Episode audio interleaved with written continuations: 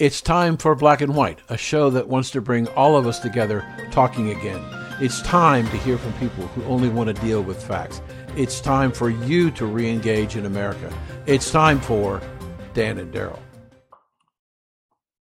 Welcome back to Black and White, and joining us today, and this is how she is called, Barbara from Harlem. And we're, we're going to find out why. We're going to talk to her about her some of the issues that are concerning him. One of them concerning her. One of them is the Jussie Smollett case uh, in Chicago. So let's get started. Barbara, welcome to Black and White. Well, thank you so much for having me. Our pleasure. Uh, Black and White is a program that's designed to increase the civility of communications between the races in the United States. Okay we have we have a, a, a, few simple rules. Not that you'll you'll have a problem with it, but I always like to remind the audience: whatever we talk about, whoever we talk about, the person we're talking with has a requirement that they have to be civil, they have to be respectful, okay, cannot use any racial slurs, and cannot uh, morally attack any other person. They can share whatever they want as far as ideas, but we're having a civil conversation in 10 months, every week, three times a week, we've never had to get rid of anybody. And we suspect that maybe the people who want to disrupt the show by not complying are not not applying because we've told everybody if you start down that path, you won't be on it very long because we'll cut you off. So again, that was for our listeners, not necessarily for you. So let's spend a few minutes talking about Barbara's story. Where did you come from? Well, I was born in the Bronx, but I was raised at 1831 Amsterdam Avenue, right in the heart of Harlem. That's where I get my name from, Barbara from Harlem, because I know Harlem. I love Harlem. And, um, you know, what I see now going on in my community, I'm not happy with. I see too much divisiveness. And that's why this uh, recent case with Jussie was so important because the jury did what they should have done with the evidence that was presented to them. I am sick and tired of all of this. You know, we're supposed to be so divided, so separate. We are all Americans. And I wasn't raised that way to um, look at people because of the color of their skin. I'm in line with Dr. what Dr. King says the content of the characters more important than the color of one's skin. I went to school at PS 186 elementary school and we were we were Italians, they were were Jewish people, Hispanics, and we all came together as Americans. I was not raised to um, single people out because they looked a little different from me. We celebrated Polish people, German people, that's how I was raised. And uh, that's how I believe God wants us to conduct ourselves. So, uh, living that life experience, yes. what caused it to change? What caused it to change? Well, we have people out there, I want to be respectful, but um, call themselves um, pastors, men of God, and they promote, they live off, and they make money off of racial division. Uh, one I call Shop Tongue, the other one I call Slick Jackson. and, Are we talking about Sharpton and Jesse oh, Jackson? yeah, I didn't say it. You did. okay. Why were? Let me ask you a question. Yes. Why were you reluctant to use their names?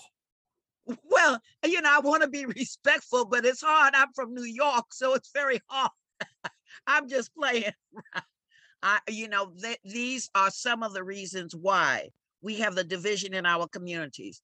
Also, there's Charlie Rangel.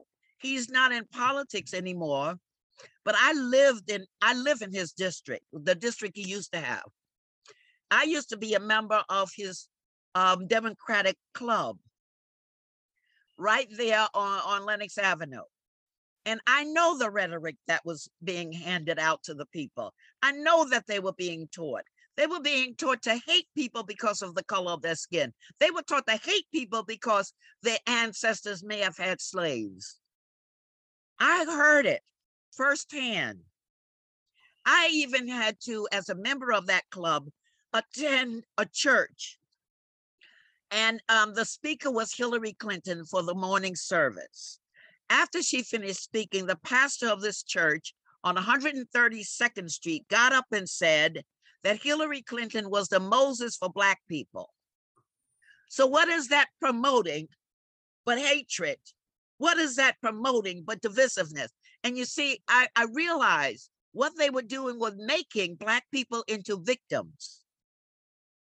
And that's destroyed practically our communities and destroyed a lot of our families. They need victims for their platform. And Black people, because of the history of slavery, were the people that they chose to focus on, and it has worked.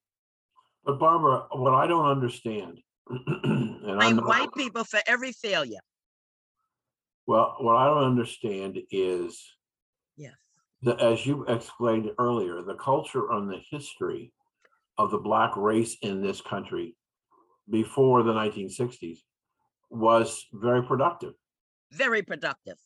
So what, Very. happened to the people in the pews that they bought the story and abandoned the past?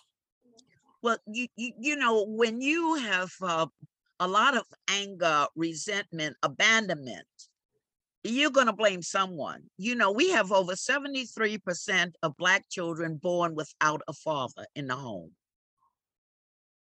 But So a lot of Black children are growing up, they're, they're not validated, they're not affirmed. They don't even know who they are. I've seen birth certificates where father, where it says father, there's a blank. well, um, Yeah. the the the the thing that I have looked at many many times Uh-huh. is that in, in New York City, the number of abortions on black women are greater than the live birth numbers of black women in Yep, Harlem. Yes, yes, Why? because they've convinced black women that it's just a blob, it's not a person, and and it's taken very lightly. Yes, you're absolutely right. We have more abortions of black babies than we have live births. You're absolutely correct about that. Mhm. But um, you know, I I went to my daughter encouraged me to go to college and get a degree back in what 2006, I think it was. And to hear young women boast about abortion as if it was birth control. They have convinced them that you're carrying nothing. But nothing from nothing would leave nothing. How do babies come how do be people come to be if you're if you're creating nothing? So you know i could only talk with some of them because they were boasting about three and four abortions and thought it was light stuff but it'll come to them one day. Mhm. but the media and those who support abortion have um, convinced them that it's just a blob of nothingness. How much of the convincing them, Barbara, goes to your previous point of how many babies are born without fathers? we do what we can. We ran an agency where we focused on not just school age children, but also the mothers to try to teach these mothers and those who will soon be mothers how to set goals, how to um, understand that you are a valuable person, even if you weren't validated by your parents or your father, whomever. And we did that for over 20 years, my sons and I in particular, but my daughters helped me also with this agency we started and um, right there in the heart of Harlem.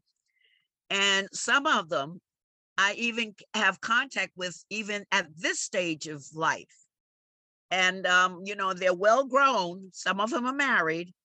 And uh, one of the young ladies, she even went to Atlanta and she was um, living with my other daughter She's a real estate agent and she came through our program and her mother came through our program and her sister came through our program. So, you know, people have to take time with these women that have been abandoned, have unresolved anger, have to take time and teach them another way of life. You know, my agency used to get free birth control and I would just give it out.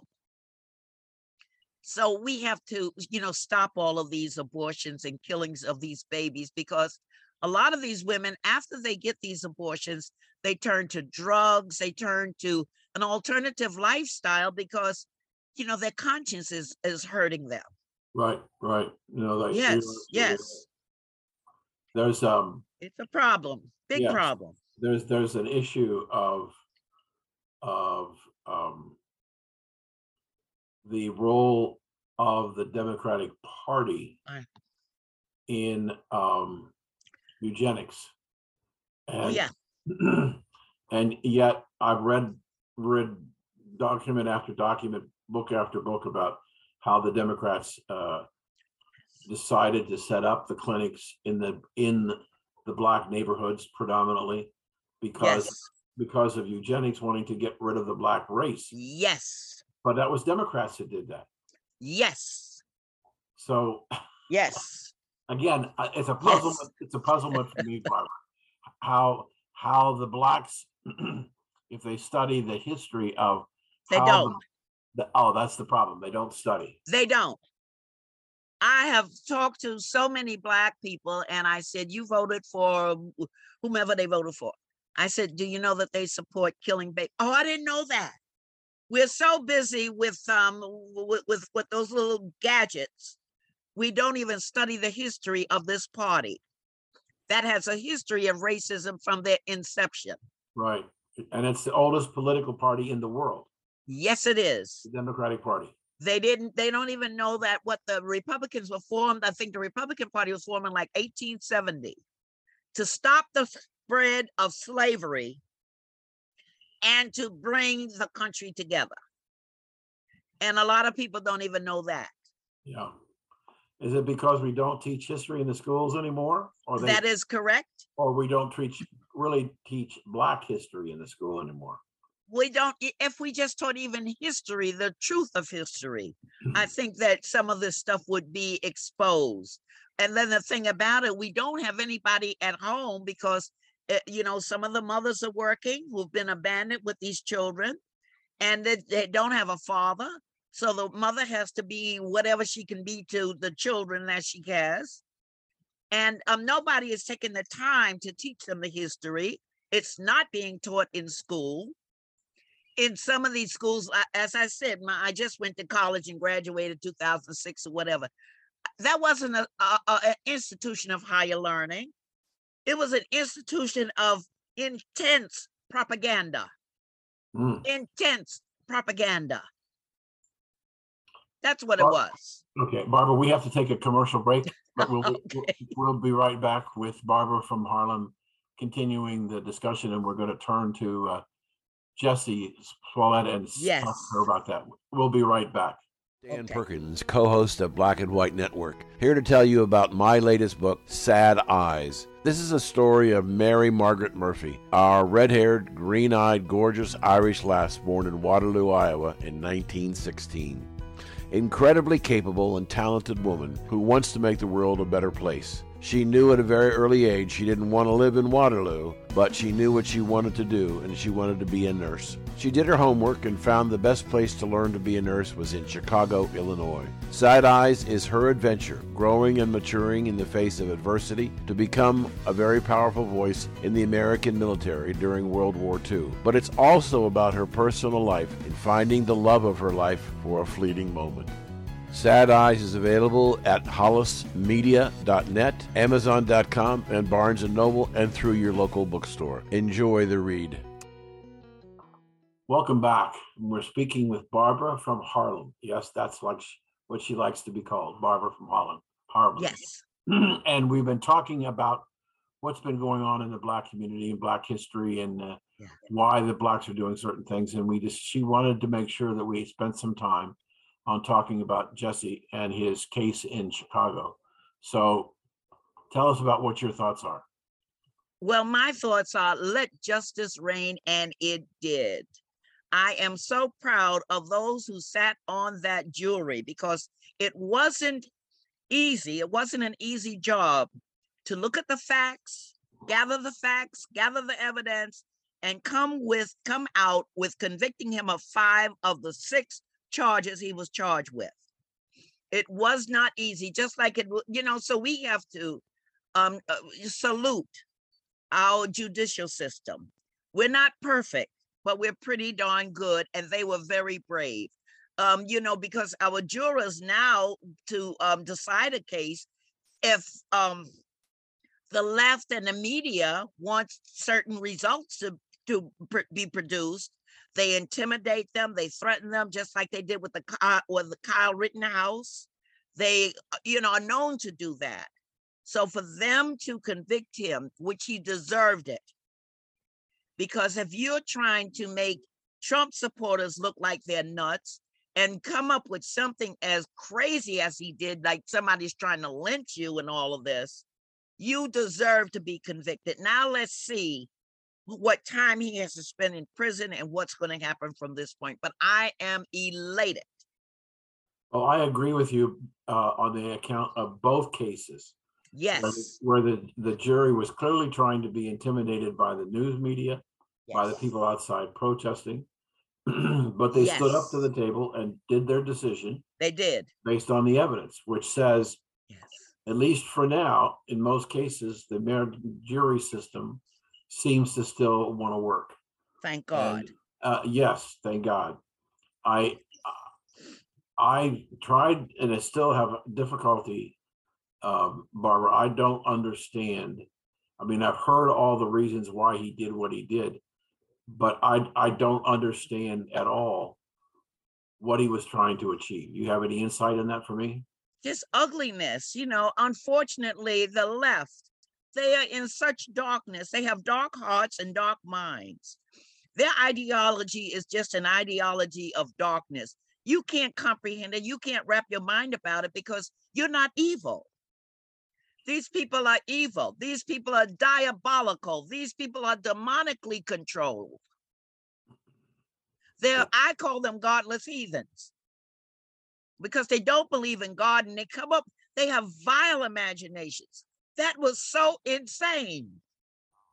But he thought it would work and it backfired, and I'm so happy. But let me just uh, ask you one question about what you Yes. just. Did it backfire or did, did the truth win? Well, I think it's a little of both. It backfired because it exposed how insane they are. And the truth did win out because they got the evidence, just like with George Zimmerman and Trayvon Martin. The evidence. And this jury looked at all of the evidence that was presented and came out with something that was logical and it let truth reign. What this man did was so bizarre. What he did was so unconscionable that he deserved to be found guilty. So I think it's a mixture of both. Okay. Um. So you think that, and there wasn't, didn't seem to be, from what I could tell.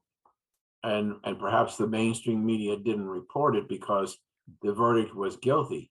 But I didn't see, I didn't see in Chicago any significant protest against the decision of the jury. Did you? No, I didn't.